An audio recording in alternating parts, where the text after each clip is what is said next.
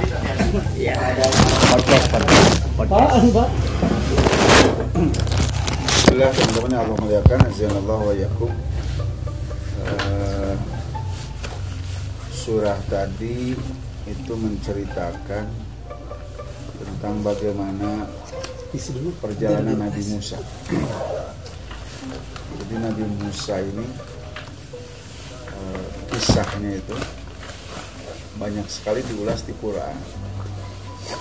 Makanya kalau mau tahu tentang bagaimana Umar bin Khattab itu bisa kemudian tersentuh dengan surah Toha itu bukan sekedar tersentuh karena eh, bacaan Quran atau kalimat-kalimat Quran yang dalam pandangan Umar bin Khattab radhiyallahu anhu saat itu penuh dengan eh, kesusastraan. Nah, surah Toha yang kemudian waktu itu dibaca oleh Fatimah kemudiannya Umar itu kan surah Toha awal dan surah Toha awal itu bicara tentang Nabi Musa Hmm. hal ataka hadis Musa Umar ini teman-teman itu seorang yang bukan hanya pegulat tapi juga orang yang sangat paham tentang sejarah jadi Umar ini bacaan sejarahnya hebat jadi kan para sahabat ini punya keahlian. Contoh misal Abu Bakar itu orang yang paham tentang nasab Arab. Jadi Abu Bakar ini eh, orang yang begitu memahami bagaimana nasab. Nah Umar ini orang yang paham sejarah. Sehingga ketika membaca surah Toha atau ketika mendengarkan surah Toha yang dibacakan Fatimah, selain karena takjub dengan bagaimana bahasa Quran, Umar ini juga takjub dengan bagaimana penceritaan Nabi Musa di surah Toha. Sehingga dalam hati Umar ini kan kemudian terbersih. Ini teks apa? Syair apa yang kemudian dari sisi bahasa begitu indah. Tapi kemudian juga menceritakan sejarah dengan sangat gamblang dan sederhana. Nah, itu yang kemudian membuat cahaya itu masuk ke dalam hati Umar. Nah, tema malam ini sebetulnya sudah pernah di-share ke Pak Huda atau Pak Huda sekarang ini. Sudah saya tulis tadi. Jadi Bok, Sibuk. mulai sibuk kita masih mencoba terus mengulas bagaimana Quran ini begitu hebat ketika menjelaskan satu istilah. Nah, eh, di Quran itu atau dalam bahasa Arab kita mengenal ada ilmu. Nah, ilmu itu adalah cahaya, nur. Makanya ketika Imam Syafi'i eh, hilang hafalannya karena kemaksiatan yang dilakukan, ya, Hmm. itu kemudian mengadu kepada Imam Waki kan. Syakautu ila Waki ansu'i hifzi. Kata Imam Waki, aku ini mengadu kepada guruku Imam Waki tentang hafalan yang jelek. Fa'arsadani ila tarkil ma'asi. Maka kata Imam Syafi'i, kata Imam Waki, "Eh, aku harus meninggalkan maksiat. Fa'innal ilma, karena ilmu itu adalah cahaya, wa nurullah la yuhda li asil. Dan cahaya Allah itu tidak akan pernah diberikan kepada orang yang maksiat. Makanya ilmu yang tidak menjadi cahaya itu juga ilmu. Tapi ilmu bagi seorang muslim itu haruslah ilmu yang kemudian menjadi nur, cahaya. Seperti hanya ketika kita mau masuk ke dalam gua dan kita tahu di ujung gua itu ada pemandangan yang indah. Tapi gua itu gelap, apa yang kita butuhkan? Nah, penerangan. Kita butuh ilmu, kita butuh cahaya untuk kemudian masuk ke lorong tersebut sehingga kita bisa menemukan pandang, pemandangan yang indah. Dan kita butuh senter. Nah ilmu cah, ilmu sebagai cahaya yang kemudian melahirkan huda petunjuk. Tunjuk ya tersebut. Melahirkan huda petunjuk. Jadi makanya kemudian inilah rahasia kenapa kemudian Nabi eh, berdoa itu Allahumma ini as'aluka ilman nafi'an. Jadi Allah berikan kami ilmu yang manfaat. Karena ada ilmu yang ternyata tidak manfaat buat dirinya, yang tidak memberikan cahaya. Bahkan di hadis lain mah doa Nabi itu lebih spesifik. Allahumma ini a'udzubika min ilmin la yanfa'. Jadi di satu doa sama Nabi minta ilmu yang bermanfaat, di satu sisi Nabi juga berlindung dari ilmu yang tidak bermanfaat. Karena ada ilmu yang kemudian tidak menjadi cahaya bagi dirinya. Nah, ilmu yang menjadi cahaya itu seperti apa? Ilmu yang menjadi cahaya itu adalah yang kemudian memberikan efek perubahan pada dirinya. Contoh misalnya, kalau ilmu atau pengetahuan kita tentang klepon itu baik, Hmm. kan nggak mungkin mengatakan klepon itu islami tidak islami. Karena makanan itu bukan soal islami tidak islami, tapi makanan itu soal haram, halal haram ya. Ketika kita tahu bahwa Komar berdasarkan apa yang kita baca itu adalah haram, maka ilmu itu harus jadi cahaya yang membentengi kita untuk tidak mengkonsumsi Komar. Kalau tahu bahwa eh, mensedekahkan kebaikan untuk orang lain itu itu adalah amal soleh yang paling utama maka ilmu yang kita miliki atau wawasan yang kita miliki tentang itu akan menjadi cahaya dan petunjuk untuk kita kemudian memberikan sedekah. Nah makanya eh,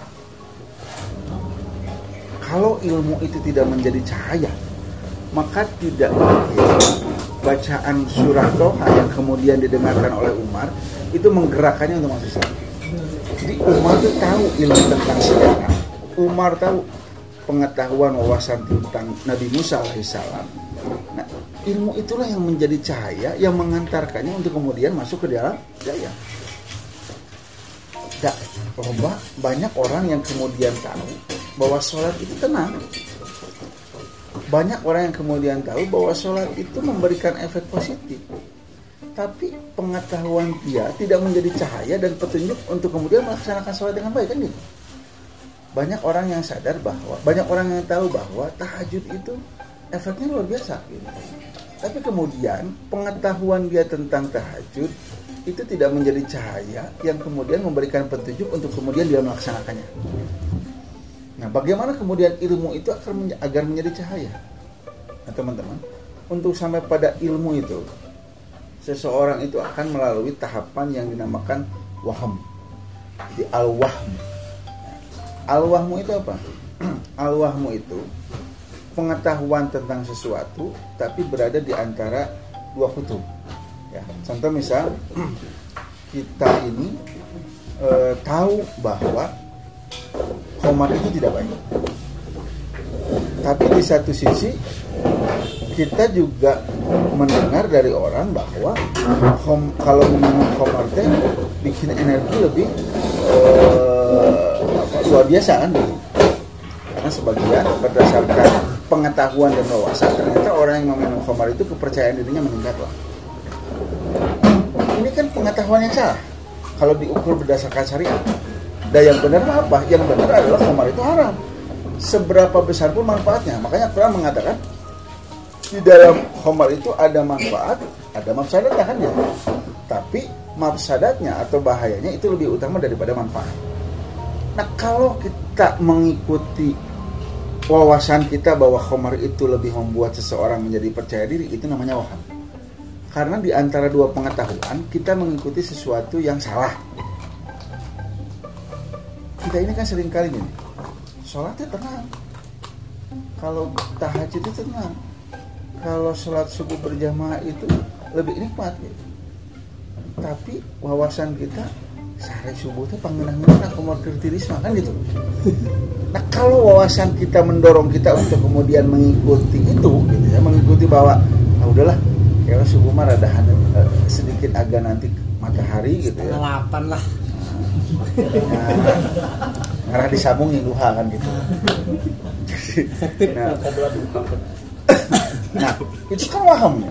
Jadi pengetahuan waham, al-waham. Makanya pengetahuan kita tentang sesuatu benar, pengetahuan tentang sesuatu salah, seimbang, tapi kita mengikuti yang salah. Nah, kalau Allah tuntun kita, kasih petunjuk kita untuk kemudian menjadi lebih baik, maka dari al-wahmu itu akan meningkat menjadi syak. Asyaku. Syakku itu apa? Keraguan.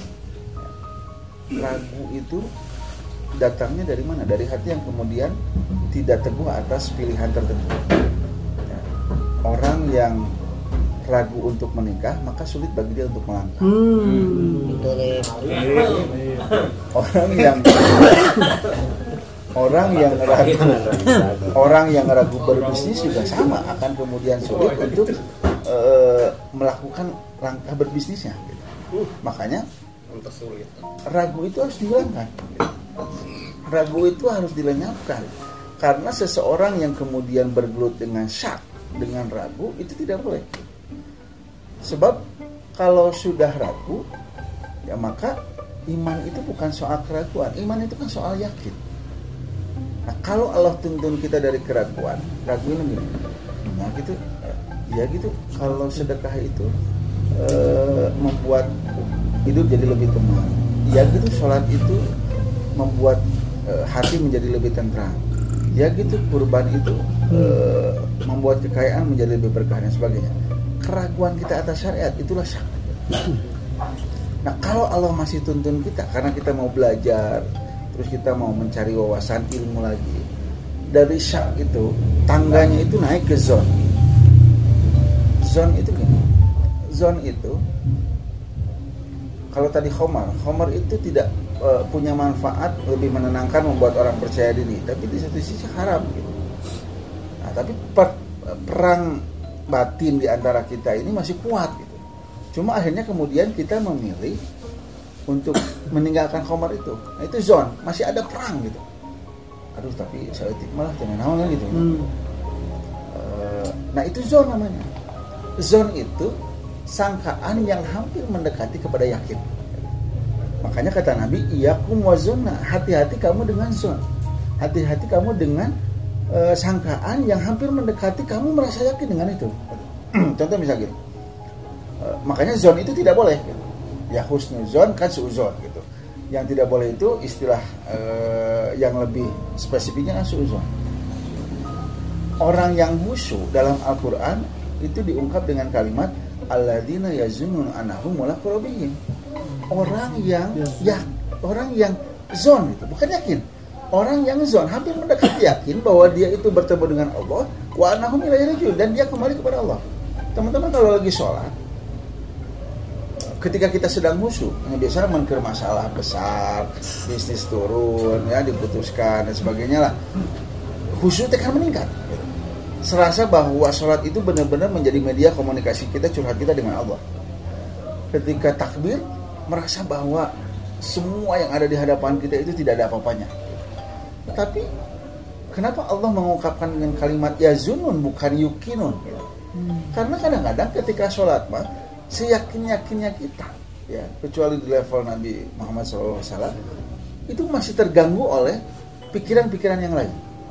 Adit lah, sholat, tiba-tiba ayah etik sedikit saja, kemudian berpikir nanti tadi kieukeun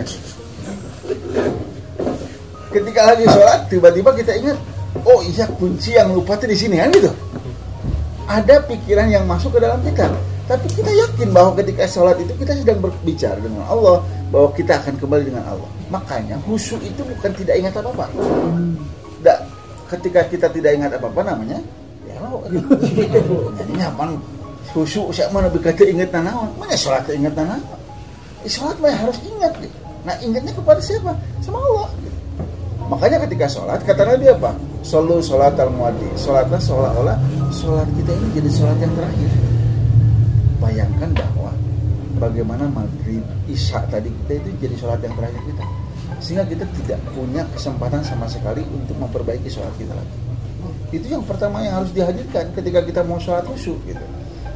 Yang kedua kata Nabi, ketika kita mau sholat dan kita ingin merasa khusyuk, hilangkan semua pikiran di luar kendali kita sama Allah. Jadi sholatnya kudu ngabayangkeun Allah itu sedang melihat sholat kita dan apa yang kita ucapkan itu adalah ucapan kita kepada Allah. Makanya di hadis qudsi ketika seseorang mengucapkan alhamdulillahirabbil alamin di sholat ya. Ketika seseorang mengucap membaca alhamdulillahirabbil alamin maka Allah mengatakan kata Nabi di hadis qudsnya hamidani abdi. Oh ini hambaku itu sedang memujiku. Artinya apa? Kita ini sedang berkomunikasi dengan Allah. makanya ketika pikiran kita melayang ke mana-mana kan aneh gitu da ulangnya tengah lah ngobrol yang batur sih eta mikiran nu batur kan mikiran nu lain kan gitu Awal lah. malaweng atau misalkan kita lagi ngobrol orang sama seseorang terus seseorang main apa ya? kan Hmm. tengah gitu apalagi Allah gitu. Allah itu tidak butuh ibadah kita yang butuh ibadah itu adalah kita sama Allah gitu. nah makanya khusyuk itu diungkapkan dengan kalimat zon bukan yakin kenapa? Karena se sehusu-husunya kita dalam sholat itu pasti ada distraksi. Ya Allah gimana ini eh, ayam tumpah ya itu kacangnya pahit gitu.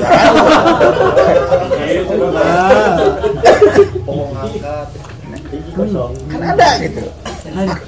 Ada kepikiran gitu. Itu Lain di orang lain. itu khusyuk gitu Nah, tapi ketika pikiran itu muncul balikin lagi balikin lagi pikiran kita bahwa kita sedang berbicara level yang paling eh, dari zone. Nah zone itu kan kemudian berarti, berarti makanya gini kenapa zone itu tidak boleh teman-teman? Sangkaan kita terhadap orang kalau itu benar ya, dan kemudian kita membicarakannya dengan orang lain kan tak boleh. Sangkaan kita kepada orang lain lalu kita membicarakannya kepada orang lain lagi padahal itu salah itu juga tidak benar. Makanya sebetulnya mah eh, kiri kanan kena gitu. Kita ngomongin aibnya Pak eh, Saring gitu ya. Pak Saring memang judes gitu.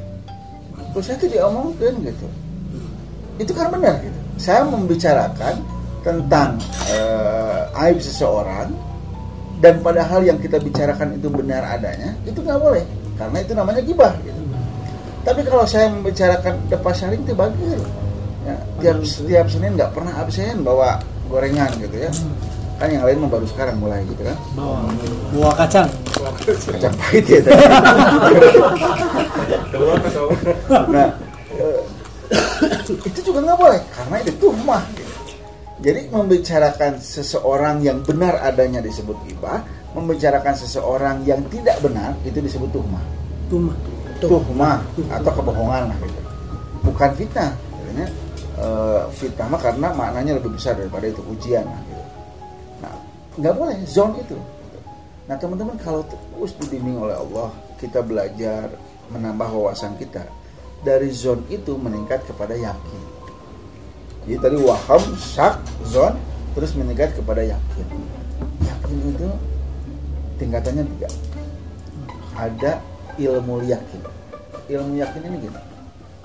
Ilmu yakin itu adalah contoh kita tahu bahwa covid itu berbahaya. Sekedar tahu bahwa covid itu bahaya gitu. karena kita apa? Baca berita.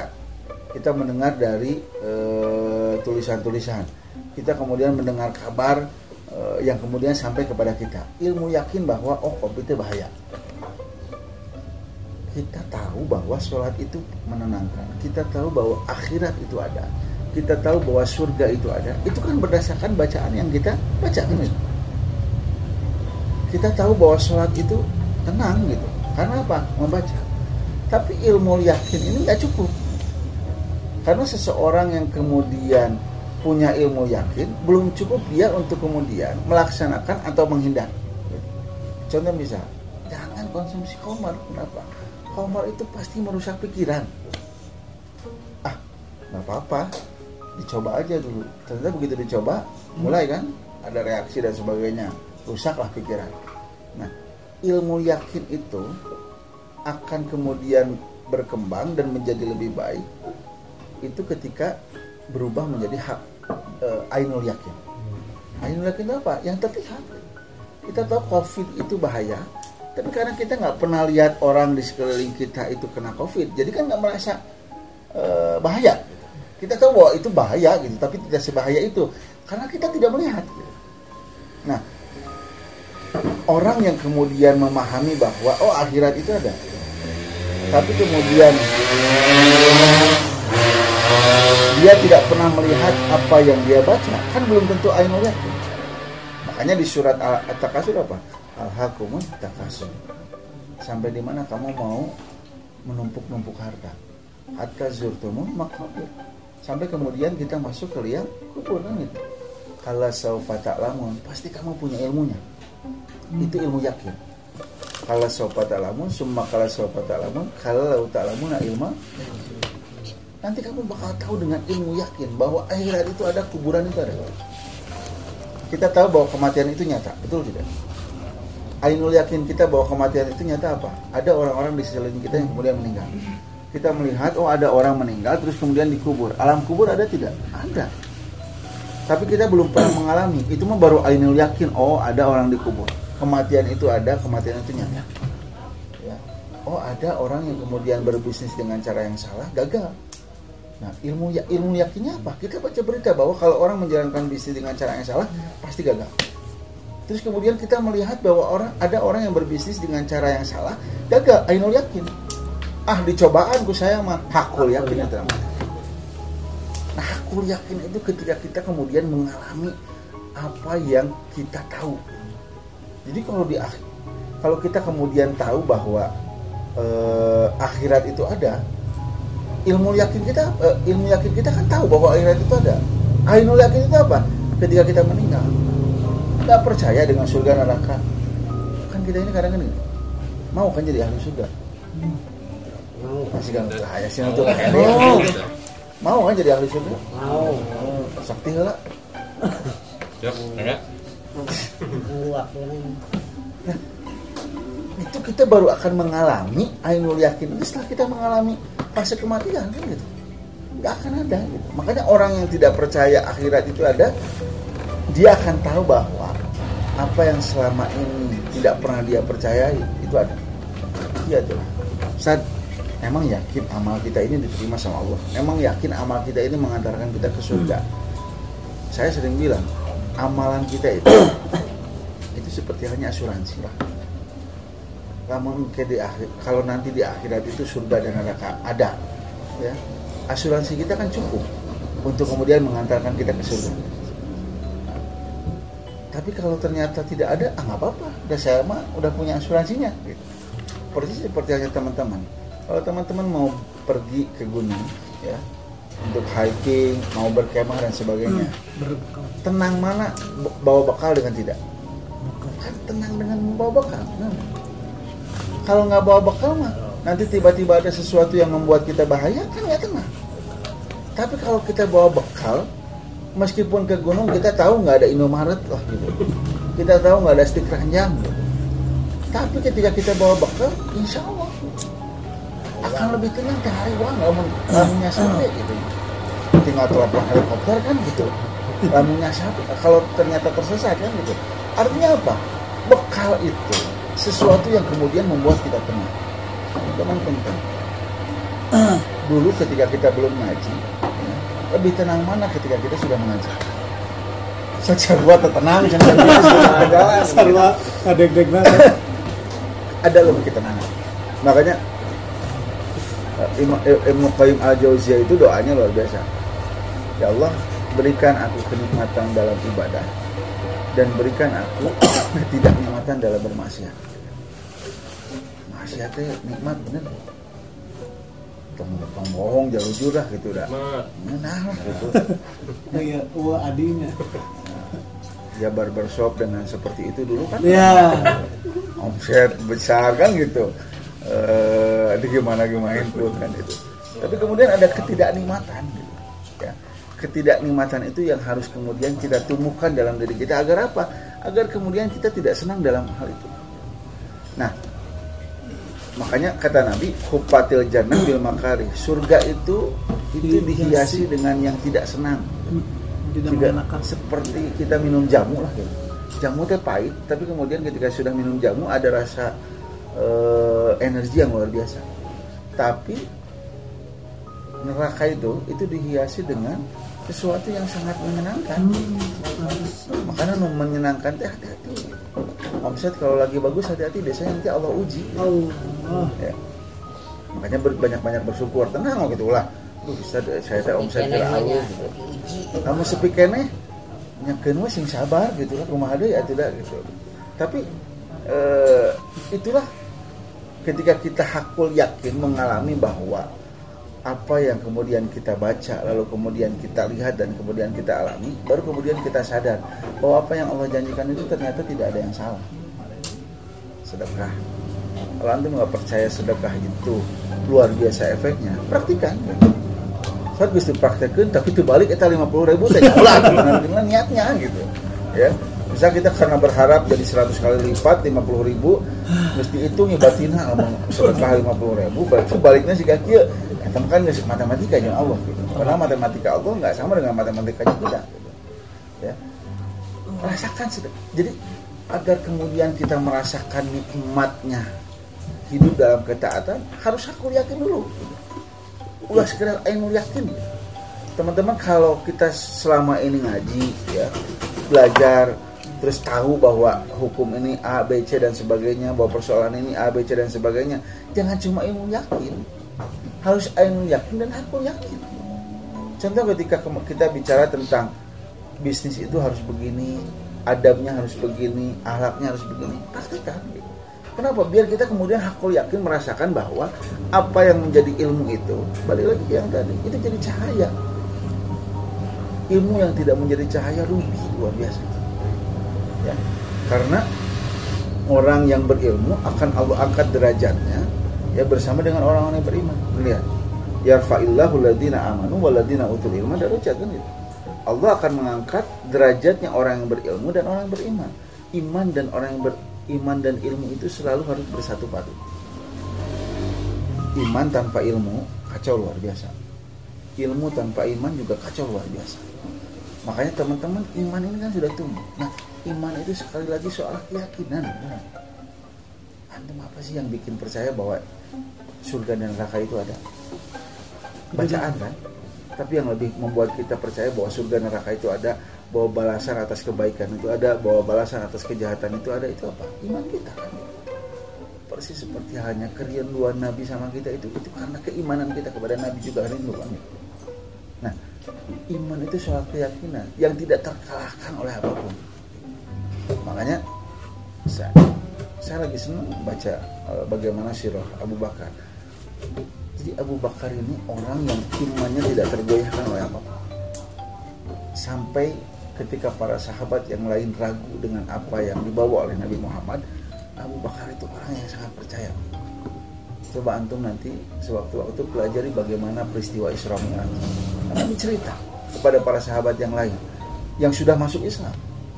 Para sahabat yang lain sampai mengatakan, "Ini aneh." Masa Nabi mengatakan bisa pergi Masjidil Haram, Masjidil Aqsa dalam waktu yang sangat singkat. Padahal perjalanan unta saja itu harus sebulan. Diceritakan kepada Abu Bakar karena tahu Abu Bakar ini orang yang paling bisa menasihati Nabi kan? Abu Bakar tolonglah nasihati sahabat. Gak mungkin itu uh, pergi dari Masjidil Haram ke Masjidil Aqsa dalam waktu yang sangat singkat. Apa ucapannya Abu Bakar. Kalau Nabi mengatakan sesuatu yang lebih tidak logis dari itu maka aku akan tetap mempercayai. Jadi iman yang sudah tidak terkalahkan oleh sesuatu punten ya. Kita mungkin masih bicara bahwa ah udah harta mah jadi bawa Mati. oh, mati mati saya ringkas 10 miliar ditinggalkan agama. Itu kalau iman itu. Ya iman itu. Miliar setengah lah. kalau iman itu kemudian tidak tidak menjadi sebuah keyakinan aku ya benar ya dengan super mipon nggak ada orang balik benar? Kenapa? Imannya tidak menjadi keyakinan. Ada orang-orang yang kemudian berpindah agama itu hanya karena dan sebagainya kebutuhan perut kan gitu. Makanya kadal fakru ayakun aku peran dalam bahasa. Jadi kefakiran itu dekat dengan kebutuhan. Kenapa? Itulah saatnya diuji. Makanya eh, kita ini harus diuji terus dengan sesuatu yang membuat kita akhirnya terbentuk kalau dalam bahasa siapa mengutip ya kan ajarannya dan malakama kan terbentur terbentur terbentur terbentuk kan gitu. Hmm. Jadi bagaimana agar seseorang itu terbentuk ya harus dibenturkan dulu. Gitu. No gen, eh, no pen, no gen. Nah, Pak Adi itu jadi stikernya itu karena sudah terbentur dengan berbagai masalah kan gitu. Sehingga akhirnya paham oh manajemen manajemen bisnis itu harus seperti ini. Ya. Eh, Pak Panji ya bergerak di bidang usaha yang sekarang itu kan pasti sudah terbentur dengan berbagai peristiwa yang kemudian membentuk kita hari ini Mbak Sodononya itu pasti sudah terbentuk dengan berbagai peristiwa yang kemudian mengubah kita sehingga kita jadi hari ini Pak udah tina kopi jadi hayam. Kan kita guys terbentur lah. Terbentur terbentur. Saya terbentur sekarang jadi pengusaha ayam kan gitu. Ya. tapi bentar lagi jadi pengusaha kacang. Kacang negro. nah itu kan terbentur. Nah terbentur bahasa terbentur terbentur terbentur itu itulah yang kemudian diungkap oleh Allah gini amhasib tuh antar jannah kan ya. kamu mau masuk surga kamu mau berharap masuk ke dalam surga? Walau mayatikum masalul ladin walau min padahal belum ada sesuatu yang datang kepadamu seperti halnya orang seperti halnya yang datang kepada kaum sebelummu. Satu masathumul basa wa dharra wa, eh, wa zulzilu. mereka ditimpa oleh kesulitan yang kecil ya. Ya awal-awal mah kecil lah kesulitan teh. Paling cuma urusan gak ada untung lah bisnis teh gitu ya. Lain lain letik cina tahu saya cina gitu nah, terus kemudian tiba-tiba eh, tahun kedua tahun ketiga itu bukan soal nggak ada untung lagi. Utang ke supplier dan sebagainya kan gitu. Tiba-tiba tahun ketiga kan lebih rate lagi bayar kontrakan dan sebagainya harus beli mesin. Ketika kita terus terbentur dengan keadaan yang kemudian membuat kita lebih yakin hatta yakula rasul waladina amanu ma'an sampai kemudian ketika seseorang ditimpa dengan musibah kecil besar ya sampai digoncang dengan sesuatu yang membuat dirinya eh, hatta yakula rasul waladina amanu ma'ah mata nasrullah. Sampai kemudian dia mengatakan ya Allah kenapa ini tuh bisnis kok kok? Nggak jalan-jalan. Gitu. apa yang harus saya lakukan lagi ini kenapa masalah kok nggak berhenti berhenti gitu? Ini kenapa jodoh nggak datang datang kata Allah apa? Allah inna nasrullah qarib tenang jodoh Ali masih bentar lagi datang. Kita lihat. ya? Itu tadi kan? Sudah diuji dengan berbagai kehidupan yang keras ya. Imam mantan belum punya kan berarti usaha tidak pernah kan gitu. Mantan SMP mah nah, jadi nah itu terbentuk. Ini kan ketika seseorang diuji dengan masalah harusnya dia belajar dari masalah itu untuk menjadi lebih baik kan gitu. Makanya eh, innallaha la yughayyiru ma biqaumin hatta yughayyiru ma bi Allah mah nggak akan mengubah satu kaum sampai kemudian kaum itu mau mengubah dirinya sendiri. Bisnis kita itu nggak akan berubah sama sekali. Sekeras apa pun kita berdoa sama Allah sedahsyat apa pun doa yang kita panjatkan kepada Allah kamu kalau cuma mengandalkan doa bahkan doa yang mengancam doa yang mengancam itu gimana? Ada filmnya. Dalam tanda kutip ya. Seperti hanya ketika Nabi mengatakan di perang Badar Allahumma intuhlak hadhil isobah latuban abada Allah kalau pasukan ini tidak menang hari ini lantuk bad abadan. Kau tidak akan pernah disemasalahan.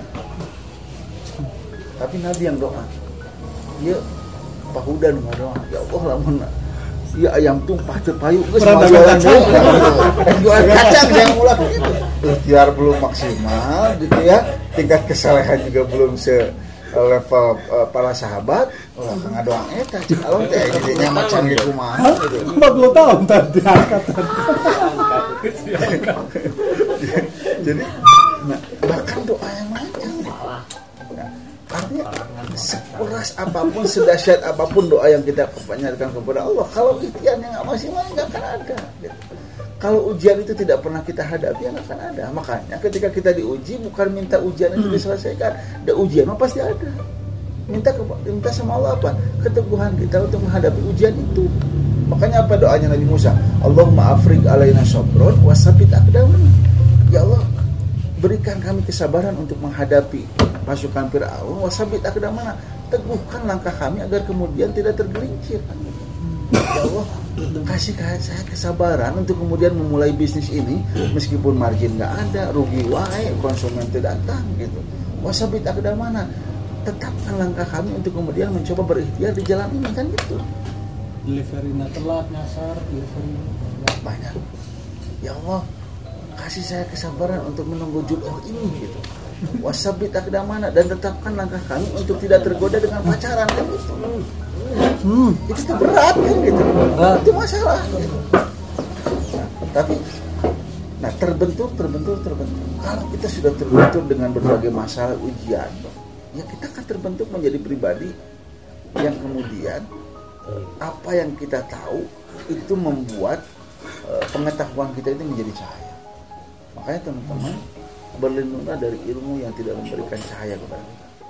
Berlindunglah dari ilmu yang tidak menjadi eh, sesuatu yang mendorong kita untuk berubah menjadi lebih baik. Bentar. Bacaan Quran kita ini mungkin sudah hatam berapa kali. Hafalan kita ini mungkin sudah berapa juz, berapa surat. Tapi sering kali bacaan Quran itu tidak menjadi perubahan untuk diri kita. Itulah ilmu yang tidak menjadi cahaya. Nah, berlindunglah dari ilmu yang kemudian malah membuat kita menjadi lebih sombong. Makanya lihat sikapnya para malaikat. Ketika malaikat diminta oleh Allah untuk menyebutkan nama-nama yang diajarkan kepada Adam, apa doanya malaikat? Subhanaka la ilma lana illa ma 'allamtana. Ya Allah nggak ada ilmu kecuali yang kau ajarkan kepada kami. Kadang-kadang kita mah tahu dikit, tapi kemudian masya Allah luar biasa sombongnya. Nah, sikap makanya dulu pernah saya terangkan di antara yang membuat seseorang menjadi sombong itu apa? Ya ilmu. Ah, di keranjang mah sukses gara-gara saya, iya main saya. Ah, TB Ya, ilmu yang tidak bermanfaat itu bukan sekedar ilmu yang kemudian tidak menjadi cahaya, bahkan ilmu yang kemudian mengantarkannya kepada kezaliman, kegelapan, kesombongan, itu juga ilmu yang tidak bermanfaat. Makanya hati-hati atas ilmu yang kemudian bahkan mengubah kita menjadi pribadi yang tidak lebih baik daripada sebelumnya. Nah, temanya kemarin kan kita share kepada ilmu yang kemudian menjadi cahaya. Bagaimana kemudian agar ilmu itu menjadi cahaya? Satu, teman-teman kalau belajar tetapkan niatnya. Jadi lurusi niatnya. Kita belajar mau apa? Mah belajar ke PHB biar dapat koneksi, nggak apa-apa. Tapi niatkan yang paling utama, saya mau belajar ngaji, ya mau ngaji. Perkara nanti alhamdulillah dapat koneksi, orderan, sayur dan sebagainya nggak jadi masalah. Perkara nanti dapat orderan kaos nggak jadi masalah. Gitu. kita dibayar Perkara itu mah bonus nah. Ya Allah mah tahu apa bonus niat terkecil kita itu dari dari niat utama kita itu mah Allah tahu. Ada yang datang ke sini mungkin karena ya Allah daripada pusing di imah gitu nya. Kita mau untung ah ngaji lah. Saya mau dengar dari orang lain gimana untung atau rugi orang lain gitu lah. Biar ada cerita mah itu PHB ge oh nu rugi kan gitu. Jadi paling tidak ada cerita kan gitu. Batur gitu. Nah jadi lurusin ya. Ada bonus itu ya. Allah juga tahu ya. Meskipun kita nggak ngucapin keinginan kita kebutuhan kita Allah tahu ya. Jadi yang pertama agar ilmu itu menjadi cahaya niatkan yang lain. Niat. niat yang lurus ya. Dan untuk mencapai ilmu setelah niat yang lurus itu itu perlu mujahadah. Mujahadah itu apa? Upaya yang lebih keras untuk mencapai ilmu jadi cahaya. Contoh itu berbeda sikapnya. Ketika begini kenapa nggak ngaji? Aduh saya ada urusan keluarga. Hari aing mau ngaji nah emang itu bukan urusan keluarga ada orang keluarga. Itu kan gitu gitu. Kalau kalau mau ego mah Pak Ustadz pada ngawas mah Pak Ustadz aduh Pak Ustadz saya itu urusan keluarga eh, gitu. Ya. Eh, Ustadz pada ngawas mah mah ini kalau lagi rame bisnis kan bisa. Gitu. tapi ada mujahadah nggak? Upaya keras kita untuk kemudian meng- mengupayakan itu gitu. Dan ilmu mah harus dikejar gitu. Ya ah, bisa dari mana saja. Itu pilihan gitu.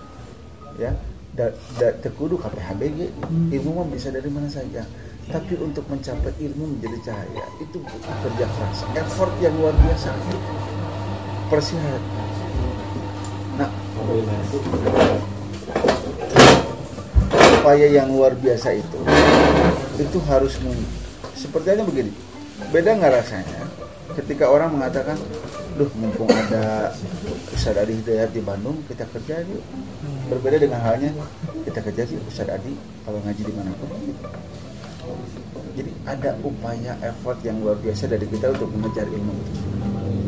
Nah kadang-kadang effort kita ini tidak kemudian kita luangkan berikan porsi yang lebih besar dibandingkan keinginan kita untuk mendapatkannya jadi kalau sudah niatnya lurus mujahadah ada? quote yang lewat. jangan sesuaikan jadwalmu. Jangan sesuaikan jadwal Allah dengan jadwalmu tapi sesuaikan jadwalmu dengan jadwal Allah. Kita mah suka kadang-kadang menyesuaikan jadwal Allah dengan jadwalnya kita. Sholat tiba aduh kita jadwalnya meeting lah bisa diundur nggak?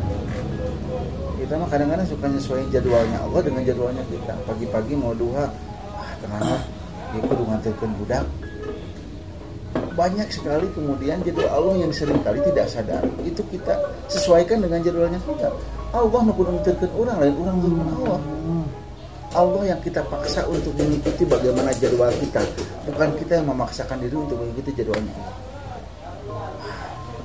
Waktu udah puting mapan jadwalnya sare kan gitu. Padahal eh, bangun kumpaan dia kata Allah bangun gitu. Tapi kan gini eh, saya ini sekarang Ustaz tahajud tiap kali bangun kesiangan nangis gitu ya. Kenapa? Dia ketinggalan tahajud dan sebagainya. Dia bilang gitu. Ya persis eh, yang membangun kita siapa?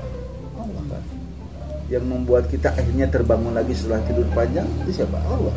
Yang membuat kita terbangun lagi bahkan hanya sekedar tidur setengah jam itu siapa?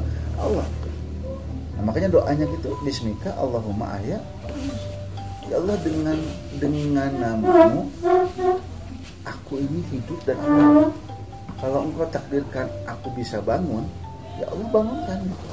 Ya tapi ada upaya nggak kita untuk kemudian bangun? Ternyata nggak bangun. Ya sudah dinikmati saja. Mau Allah yang bangunkan? Artinya apa? Kalau kita nggak bangun berarti permintaan kita sama Allah untuk bangun di malam hari itu nggak kuat gitu pernah tengah hajakan minta kalau ya Allah bangunkan habis tengah tidur untuk apa? Untuk tahajud kan enggak? Seringkali kita mah bangunin ya saya nanti besok mau ke Jakarta. Kenapa nggak minta sama Allah? Karena kalau Allah yang bangunin nggak gampang gitu. Allah nggak bangunin bisa. Bisa nggak minta sama istri? Mama nggak usah dibangunin nih nanti malam kenapa? Ya mau hudang-hudang di nggak kan bisa. Kan Allah yang bangunin Allah juga yang kemudian mati kan gitu nah sering kali kita ini gitu. Seringkali kita menyesuaikan jadwalnya Allah dengan jadwal kita. Oh, udah mati teh atau nges maghrib Ustaz ada tuh ayat kena orderan kan gitu. Waktu doang. Berarti diundurkan kita ngaji teh kudu ada pentingan sesuaikan dengan tutup warung Beres, kan beres. sesuaikan. Jadi kita saya teh contoh pahuda teh karena pahuda mah tebak perang gitu. Minggu minggu hari datang deh lamun lain bisi baper saya teh Wow, jadi udah siap jadi samsak pahuda mah. Jadi dia contoh gitu. Jadi niat lurus kan. Pas oh deh Gede pahalana sih. Oh, tapi kacangnya tutung pak. jadi satu niat yang lurus. Dua upayakan eh, effortnya lebih besar yang ketiga sesuaikan jadwal kita dengan jadwalnya Allah. Bukan menyesuaikan jadwal Allah dengan jadwalnya kita. Nah yang keempat ya agar ilmu jadi cahaya hindari semaksimal mungkin maksiat. Maksiat apa pun. Kalau antum punya kesempatan untuk berbohong simpanlah kebohongan itu hanya untuk istri antum. Jadi di jatahnya diletikan lah ngabohong teh. Karena nggak bisa ngabohong ke pamajikan jadi tak eh, ngabohongkan lain ulah gitu Siap tak? boleh berarti ke istri ya Hah? Supaya Jangan, asa asa diberi Iya, pembenaran. Untuk tajamuno. jadi bukan bukan bukan tidak boleh bohong gitu ya tapi tidak menyatakan sebenarnya. Dah. Nabi itu luar biasa komunikasinya. Ini harus belajar komunikasi itu ke Nabi. Gitu. Pakar komunikasi itu ya Rasul. Kan Rasul itu pernah ditanya, ya Rasulullah, eh, saya ini nanti masuk surga nggak? Kata seorang nenek kan gitu. Kata Rasul apa? Enggak. Gitu. Kenapa? Nanti surga kan jadi ngurah deh gitu. Oh, Karena dibercandain. memang nggak bohong gitu, ya. Tapi itu kemudian menenangkan. Contoh bilang, eh, bercandanya Nabi itu luar biasa gitu, lebih daripada ya stand up comedy yang ada saat ini lah gitu. Nabi kemudian eh, makan kan semua tuh, makan sem eh, kacang para sahabat itu. Aduh, itu dari sik, eh, sekian itu. Jadi kupas kulitnya gitu ya. Oh, kurma kurma kemudian si biji kurmanya Oh, iya. itu kemudian dikumpulkan semua di nabi kan gitu Ali ya Ah, di Ali itu terus eh makan tuh makan. Kata Nabi ya orang lain mau makan dengan isi isinya kan gitu dengan biji bijinya gitu. Ali mah enggak gitu. Berarti kan ini menunjuk nah kita ini komunikasi itu dengan siapa pun gak usah bohong gitu. Tinggal pilih bahasa komunikasi yang indah lah gitu. Jadi pahuda ke istri ke guru gitu pahuda itu kudu bohong. Ini berkomunikasi. Ya lebih baik minta maaf lah daripada minta izin Nah. makanya maaf terlanjur. Kalau udah punya dua minta maaf. jadi itu Amin, ya itu empat yang kemudian bisa mengubah ilmu kita jadi cahaya ya. Nah agar ilmu jadi cahaya ya, eh, terus kejar ilmu. Hidayah itu nggak akan datang begitu saja tapi hidayah itu ya harus dikejar. Cara mengejar hidayah itu di antaranya yaitu tadi dengan bermajelis majelis bisa di mana pun ya eh, dengan mendengar eh, nasihat-nasihat yang baik gitu ya dengan baca Quran dan sebagainya. Agar kemudian apa? Agar ilmu yang kita miliki itu terus jadi sesuatu yang kemudian mengubah diri kita. Karena di antara bagian otak kita itu selain ada ilmu di sebelah sininya ada al jahlu ketidaktahuan ada ilmu nah tengah-tengahnya itu ada al hifzu ingatan. Nah, cara menjaga ingatan itu agar kemudian terus sampai kepada ilmu itu yang kemarin eh, pernah kita sampaikan tadakur tadakur itu terus mengulang sesuatu yang kemudian kita sudah tahu sehingga jadi ilmu baru gitu. makanya di, di, di dalam tadakur itu ada tadarus. Tadarus itu apa?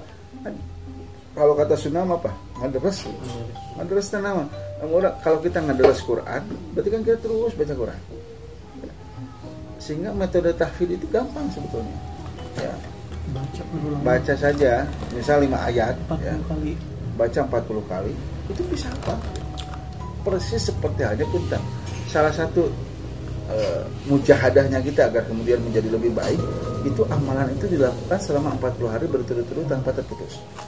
Contoh pas hari Ustaz saya teh pengen sesuatu pengen hajat sama Allah ya tapi pengen dikabulkan. Apa yang mujahadahnya? Coba praktekkan misal satu amalan selama 40 hari berturut-turut tidak terputus ya. misal eh, ini kan sudah dimulai nih stik ranjang ya apa ayam tumpah berapa kali pertemuan coba 40 kali pertemuan jangan terputus gitu. Iya. bahkan kalau bisa nambah kan istiqomah mah harus nambah gitu ya ya misalkan pas hari hari ini gehu sama pisang minggu depan misal tambah bala-bala kan bisa lebih Nah, baik gitu. Oh, iya. itu istiqomahnya gitu Kata Fabria. Nah, jadi 40 hari itu seperti hanya 40 kali diulang-ulang bacaan Quran itu agar jadi hafal. 40 hari itu juga ibadah terus diulang-ulang dilakukan agar kemudian menjadikan efek perubahan. Makanya eh, yang bisa dipraktikkan luar biasa Pak Sari cerita yang kemarin dalam setahun cuma tiga kali kan terlewat sholat subuh berjamaah Allah. luar biasa kan gitu sesuatu yang harus kita contoh gitu ya ayo orang mah seberapa kali dina setahun tiga kali usah di masjid nah gitu. jadi kan sebaliknya gitu. Nah coba dipraktikkan ya ada amalan apa pun yang ingin kita eh, sesuaikan dengan hajat kita sama Allah perhatikan selama 40 kali. Misal sedekah eh, rutin ya tiap hari eh, sumbang 50 ribu ya selama 40 hari 50 ribu. Insya Allah. Dihitung 50 kali 40 saya gede teh nggak nggak usah kali gini saya apa yang menurut kita sesuai dengan apa yang kita inginkan kepada Allah ya itu yang kita kita lakukan gitu. Makanya di antara yang paling mudah saya sering tantang kalau antum pengen hajat dikabulkan ya jangan terputus 40 hari berturut-turut sholat subuh berjamaah di 40 masjid. 40 tahun empat jadi Ingin. nah ini ini hajat apa pun ya termasuk hajat laki-laki yang biasanya kan pengen yang itulah gitu. Ah alif alif bisa jangan galip tarikatnya gitu ya nah itu jadi ilmu sebagai cahaya. Nah teman-teman Nabi itu kan doanya Allahumma ini a'udzubika min ilmin la yanfa'u. Berlindung dari ilmu yang tidak bermanfaat.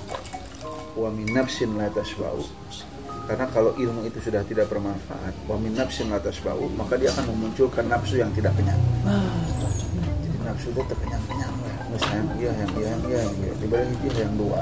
Terus dua yang tilu terus tilu yang opat. Terus opat kabeh diceraikan. Kan iya. Terus yang naon atuh? Yang ngorak deui. Angin ngorah yang ngorah deui. Terus gitu. Nggak akan ada puasnya lip jadi kalau lo baku pilih bisi alip terbuka pilihan kena karena kan eh, fasenya laki-laki makan gitu fasenya laki-laki itu kalau dalam urusan memilih itu yang pertama siapa dia yang kedua siapa aku yang ketiga siapa aja gitu nah, jangan sampai pada fase siapa aja gitu. Iya iya ya. Nanti kalau sudah menikah beda lagi nih fasenya. Yang pertama fase pandangan hidup, pegangan hidup, jangan sampai jadi kenangan hidup. kan gitu. Sampai dipandang hidup.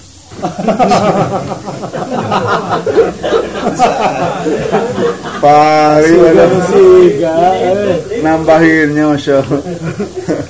Nah kalau ilmu itu sudah tidak bermanfaat, maka dia akan dia akan memunculkan nafsu yang tidak puas. Nah kalau nafsu tidak puas, wamin kolbin layasau. Kalau ilmu tidak bermanfaat, nafsu sudah tidak berpuaskan, maka hati itu akan menjadi tidak tenang. Dan kalau hati sudah tidak tenang, ilmu sudah tidak manfaat, nafsu sudah tidak terpuaskan, wamin doain la yustajabulaha. Tidak ada doa yang tidak akan dikabulkan oleh Allah. Karena apa? Nafsu atas bau. Kalau nafsu sudah tidak kenyang, maka dia akan menghalalkan segala cara. Kalau hati sudah tidak tentram, sudah tidak khusyuk, maka hati itu akan lebih dekat kepada kemaksiatan. Kalau ilmu sudah tidak bermanfaat, maka tidak akan yang menjadi nur hidayah bagi dirinya.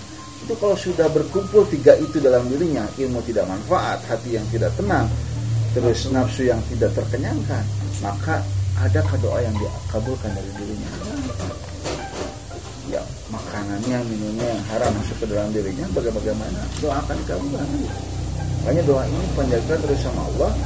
Dan yang paling penting Allahumma yang muqallibal qulub sabit qalbi Allah tetapkan hati kami untuk terus yakin memegang teguh agama.